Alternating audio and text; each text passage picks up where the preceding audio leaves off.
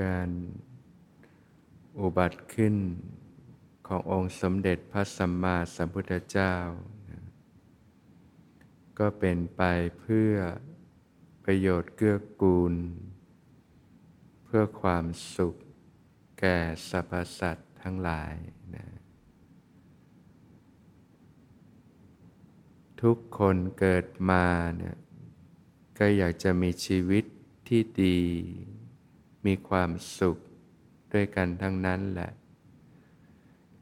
ไม่มีใครหรอกที่อยากจะพบกับความเจ็บปวด ทุกทรมานอยู่ล่ำไปนะใครๆก็อยากพบเจอแต่สิ่งที่ดีนะมีความสุขนะมันเป็นธรรมชาติของทุกคนอยู่แล้วนะแต่เพราะความไม่รู้สัจธรรม ความจริงอันประเสริฐของธรรมชาติ จึงไขว่คว้าแสวงหาความสุขจากสิ่งต่าง ๆ ภายนอกนะผลที่ตามมาก็พบกับความทุกข์นะความเจ็บปวด ความทุกข์ทรมานอยู่ล่ำไปนะพระพุทธศาสนาอุบัติขึ้นก็เป็นแสงสว่างให้แก่ชาวโลก ให้รู้หนทางอันประเสริฐนะที่จะดำเนินไปสู่การหลุดพ้นจากความทุกข์ทั้งปวงได้ วิถีของพระพุทธศาสนานั้นเนี่ยก็เป็นวิธีของปัญญานั่นเองนะที่พระผู้มีพระภาคเจ้าตรัสว่านะแสงสว่างเสมอด้วยปัญญาไม่มี อย่างทางกายภาพเนี่ยนะเราก็อาศัยแสงจากพระอาทิตย์ทำให้เกิดความสว่าง มองเห็นทางต่างๆ ใช้ชีวิตกันได้นะถ้าไม่มีแสงสว่างนี่ทุกอย่างก็มืดหมดเลยทำอะไรไม่ได้ เหมือนเราหลับตาลงเนี่ยมองอะไรไม่เห็นนะทำอะไรไม่ได้เลยนะต้องอาศัยแสงสว่างในด้านจิตใจเราก็คือต้องอาศัยความเป็นผู้มีปัญญานั่นเอง เป็นแสงสว่างในการดำเนินชีวิตตัวเอง รู้ว่าอะไรเป็นอะไรนะรู้ว่าสิ่งนี้คือทุกข์ สิ่งนี้คือเหตุที่ทำให้เกิดทุกข์ สิ่งนี้คือความดับไม่เหลือแห่งทุกข์เนี่ยอยากมีความสุขอยากพ้นทุกข์ แต่กลับไม่รู้วิธี มันก็จมอยู่กับความทุกข์อยู่ล่ำไป ค่าของความไม่รู้นี่ เจ็บเยอะนะ ค่าของความไม่รู้เนี่ยนะรู้หนทางดำเนินนะรู้ว่าอะไรเป็นอะไร รู้ว่าทางเนี้ยนำไปสู่ความทุกข์นะเรื่องบาป เรื่องอกุศลธรรมต่าง ๆ ให้ผลเป็นความทุกข์รู้ทางแห่งความเจริญนะบุญกุศล ความดีต่าง ๆ ให้ผลเป็นความสุขความเจริญเนี่ยรู้อะไรเป็นอะไรนะเรียกว่าเป็นผู้ที่มีสัมมาทิฏฐินะมีความเข้าใจมีความเห็นที่ตรงนะการที่เราจะเกิดสัมมาทิฏฐิก็เกิดจากการที่เราได้พบสัตบุรุษนะได้สดับตับฟังพระสัตธรรมนะที่พระผู้มีพระภาคเจ้าได้แสดงไว้นั่นเองนะสัจธรรมความจริงนั่นแหละ เรายังไม่ได้รู้แจ้งด้วยตน เราก็อาศัยการฟังจากสัตบุรุษก่อนนะแล้วทำความเข้าใจเกิดศรัทธาความเลื่อมใสในพระพุทธศาสนา ก็เกิดทำความเข้าใจให้ถูกต้อง เริ่มเกิดความเห็นให้ตรงก่อนนะเมื่อเข้าใจถูกก็จะดำริได้ถูกต้องนะเรียกว่ามีเจตจำนงในด้านที่ถูกที่ต้องที่ควรนะดำริที่ถูกต้อง เมื่อดำริถูกก็จะได้ลงมือปฏิบัติได้ถูกต้อง ก็เริ่มต้นตั้งแต่การฝึกฝนขัดเกลาตนเอง ตั้งแต่ระดับหยาบๆเลยคือกายภาพ พื้นฐานชีวิตที่สอดรับไปกับธรรมชาติ งดเว้นจากความชั่วทั้งปวงก็เรียกว่าพื้นฐานก็คือความเป็นผู้มีศีลธรรมนั่นเอง งดเว้นจากการเบียดเบียน ไม่ทำให้ตนเองและผู้อื่นเดือดร้อนนะนะตั้งแต่สัมมาวาจาการพูดที่ถูกต้องเนี่ยสัมมากัมมันตะการกระทำที่ถูกต้องสัมมาอาชีวะการประกอบอาชีพที่ถูกต้อง นอกจากจะงดเว้นจากความชั่วทั้งปวงแล้ว บาปอากุศลทั้งปวงที่จะให้ผลเป็นความทุกข์ ความเผ็ดร้อนทั้งหลายทั้งปวง ปัจจุบันก็ทุกข์แล้ว ผลภายภาคหน้าหลังความตายก็ทุกข์เข้าไปใหญ่ เรียกว่าเป็นวิถีที่ตกต่ำจมลงไป ให้ผลเป็นความทุกข์ทำความดีนะทำแต่ความดี ก็เพราะบ่มจิตใจที่ดีงามขึ้นมา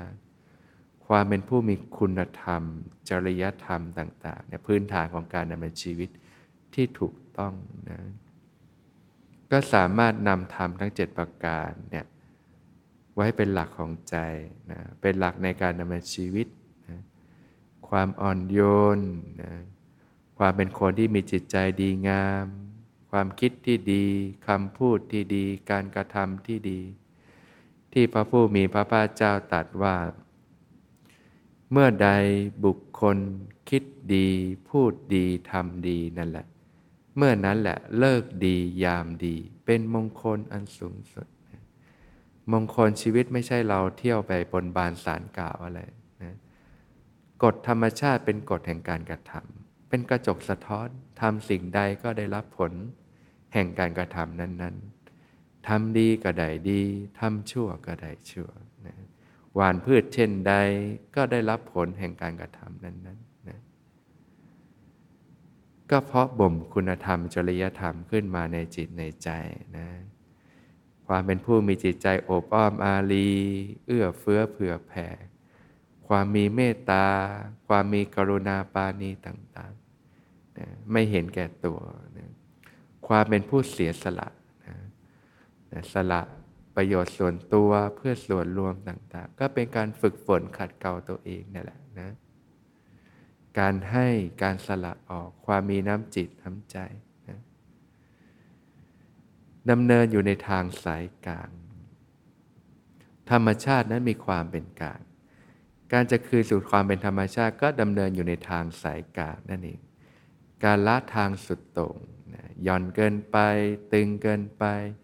มากไปน้อยไป มีความพอดีนะทางสายกลางก็คือความพอดีนั่นเองนะ เมื่อเราตั้งสายเครื่องดนตรีนะถ้าเราตั้งสายไว้หย่อนไป มันก็ดีดไม่ได้เรื่องไม่ได้เล่า ถ้าตั้งไว้ตึงเกินไปก็สายขาดนะถ้าพอดีมันก็กลมกล่อมนะความพอดีเนี่ยมีความสมดุลในการดำเนินชีวิตเนี่ยมีความเป็นปกติ มีความเป็นธรรมดาเนี่ยนะมีความประสานกลมกลืนกันไปนะเรียกว่ามีชีวิตที่ละมุนนุ่มนวล มีชีวิตที่กลมกล่อมนั่นเองเนะเพราะฉะนั้นศิลปะการใช้ชีวิตที่มีความสุข ก็คือการดำเนินชีวิตที่สอดรับไปกับธรรมชาติ นั่นคือวิถีของพระพุทธศาสนา วิถีของผู้มีปัญญานะดำเนินชีวิตด้วยปัญญา มีแสงสว่างในการดำเนินชีวิตของตนเองนะอุปสรรคของความเป็นกลางก็คือการเอ็นเอียงนะติดข้องต่อสิ่งต่าง โดยเฉพาะติดข้องต่อกายนี่แหละนะหมกมุ่นอยู่กับโลก ก็ฝึกฝนในการละวางกาย วางความคิดลงนะการปล่อยวางก็ไม่ใช่การปล่อยปะละเลย ไม่ใช่การทอดทุละนั่นสุดโต่งแล้วก็ไม่ใช่การหมกมุ่นติดข้องหลงยึดมั่นถือมั่นกับสิ่งต่างๆ นั่นก็สุดโต่งการปล่อยวางคือวิธีของความเป็นกลางนะ รากฐานของความเป็นกลางก็คือความตรงนั่นเอง ความซื่อตรงจริงใจนะความมีสัจจะพูดจริงทำจริงนะความมีซื่อสัตย์ต่อตัวเองนะไม่โกหกหลอกลวง ปิ้นป้อน ตลบตะแลงต่างๆนะความเป็นผู้ตรงต่อการนะก็ฝึกฝนขัดเกลาตัวเองให้เป็นผู้มีระเบียบวินัย เป็นผู้ตรงต่อเวลานะเวลานี้ควรทำสิ่งใดนะ จัดสรรเวลานาฬิกาชีวิตเนี่ยวางตารางชีวิตแล้วเราก็ดำเนินไป เป็นกิจวัตรต่างๆ อย่างเรามาเรียนรู้ในคลาสหรือเราเข้าวัดเราจะพบว่ามันจะมีตารางเวลาอยู่ เนี่ยฝึกให้เป็นคนตรงขึ้นมา อะไรที่มันคดมันงอมันเอ็นเอียงอยู่ก็ดัดให้มันตรงขึ้นมาซะก่อน มันจะเป็นกลางไม่ได้เลย ถ้าเราไม่มีความตรงนะการเบียดเบียนคนอื่นอยู่เนี่ย มันคดมันงอก็ดัดให้มันตรง ยังโกหกหลอกลวง ปิ้นป้อนตลบตะแลงอยู่ ยังขาดความซื่อตรงจริงใจก็ดัดให้มันตรง ยังเป็นคนขี้เกียจมักง่าย ยังเป็นคนมักขี้อวด มีมายา ก็ขัดเกลาออกดัดให้มันเป็นคนซื่อตรงจริงใจก่อน เป็นคนมีระเบียบวินัย เป็นคนซื่อตรงเนี่ยเนี่ยอันนี้ต้องขัดกันมากเลย โดยเฉพาะในใช้ชีวิตในยุคสมัยนี้ที่ เราใช้ชีวิตไปตามโลกมากเลย ขาดเรื่องของการเพาะบ่ม ฝึกฝนเรื่องคุณธรรม จริยธรรมมากเลยถ้าเรามุ่งปฏิบัติสภาวธรรมเราโดยที่เราขาดรากฐานมันเนี่ยมันก็เหมือนเราสร้างตึกขึ้นไปแต่รากฐานเรายังไม่ดีเลย สุดท้ายมันจะพังพินาศทั้งหมดเลย เราต้องมาฝึกขัดเกลาพื้นฐานตรงนี้ควบคู่ไปกับการปฏิบัติในเรื่องสภาวธรรม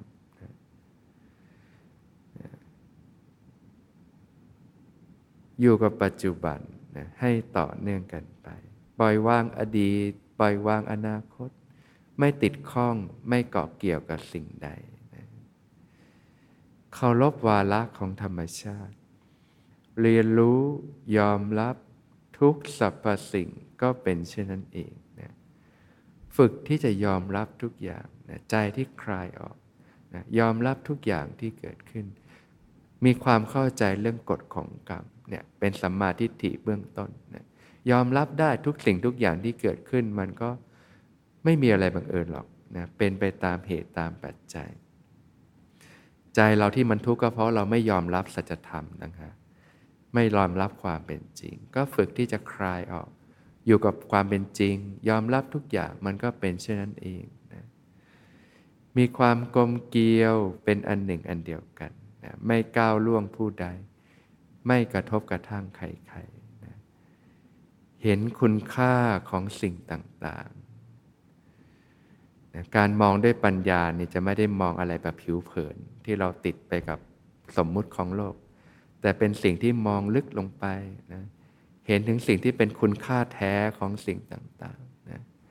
ฝึกที่จะมองด้วยปัญญานะฝึกที่จะมองเห็นคุณค่าของสิ่งต่างๆ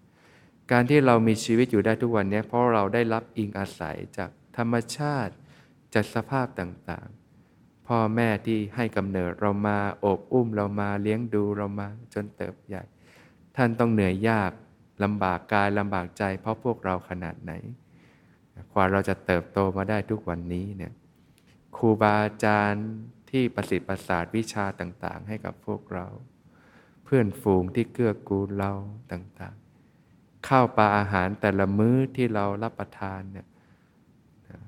มีอะไรบ้างล่ะ กุ้งหอยปูปลาสัตว์ต่างๆ เขาต้องสูญเสียเลือดสูญเสียเนื้อเสียชีวิต เขาต้องทุกข์ทรมานเพื่อมาเป็นเนื้อเป็นอาหารให้กับพวกเราขนาดไหน กว่าเราจะโตมาได้นี่เราผ่านบนความทุกข์ของคนอื่นขนาดไหน ก็รู้จักมองให้เห็นสิ่งที่เป็นคุณค่านะอากาศพื้นแผ่นดินที่เราอิงอาศัย ต้นไม้ลำธารต่างๆ ที่เราอิงอาศัย ฝึกมองให้เห็นสิ่งที่เป็นด้านที่เป็นคุณค่าแท้แม้กระทั่งเดินไปเนี่ยเราเห็นคนเขาเก็บขยะเนี่ยถ้าเรามองแบบเปลือกนอกเราก็ดูถูกเขา ใจเราก็ถือตัวถือตนเล่าร้อน แต่ถ้าเรามองด้วยปัญญามองเห็นคุณค่าแท้เนี่ยโอ้เขาเสียสละนะ ต้องมากวาดถนน เก็บขยะทำงานที่สกปรก ถ้าไม่มีคนเก็บขยะเป็นไง ขยะก็หมักหมม เราก็อยู่ไม่ได้ ทุกอย่างมันสกรปรกไปหมดเลย เนี่ยมองให้เห็นคุณค่าแท้ของสิ่งต่างๆ ใจเราจะอ่อนโยนลง ใจเราจะมีความนอบน้อมลง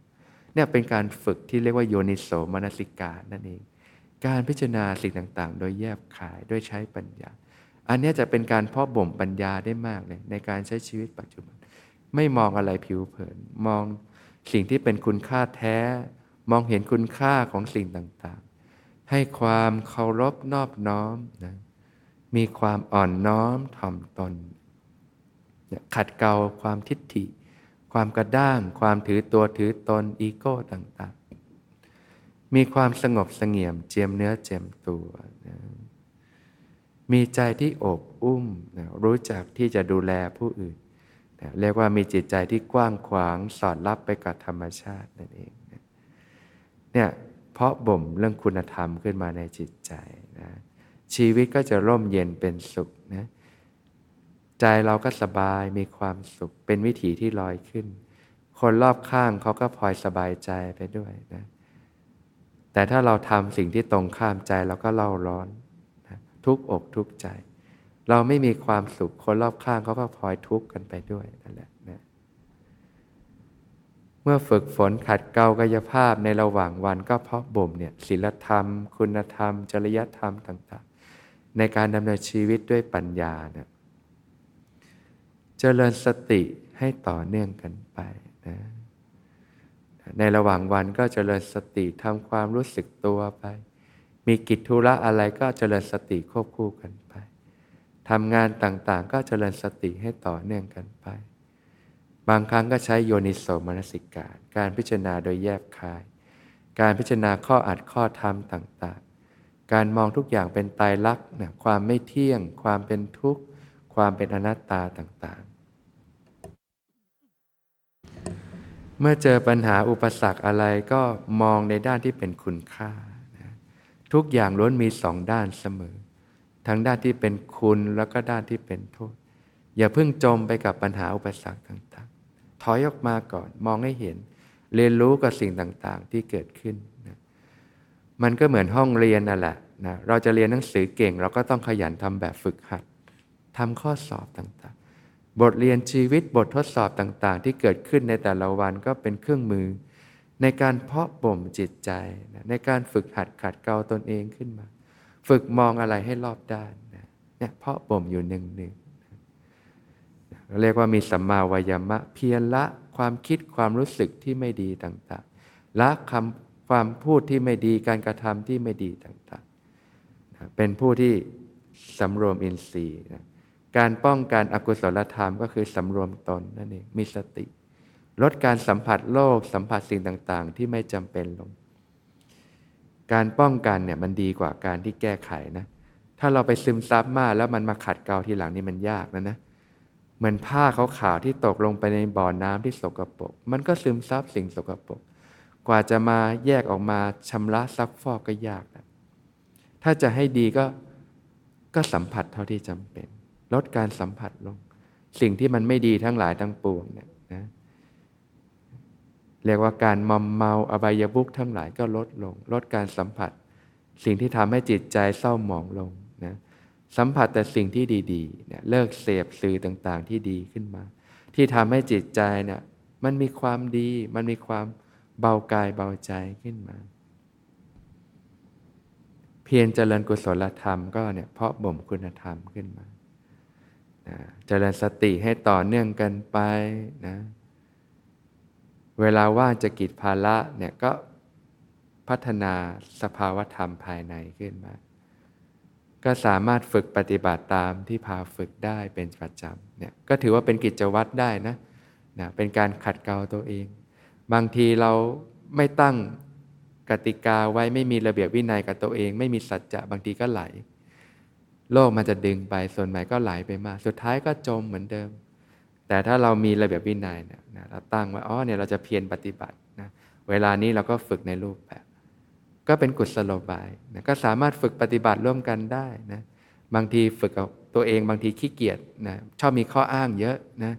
วันนี้ฝนตกบ้าง วันนี้ทานอิ่มไปบ้างขี้เกียจบ้าง โอ้วันนี้เรื่องเยอะบ้างเครียดไม่สบายใจ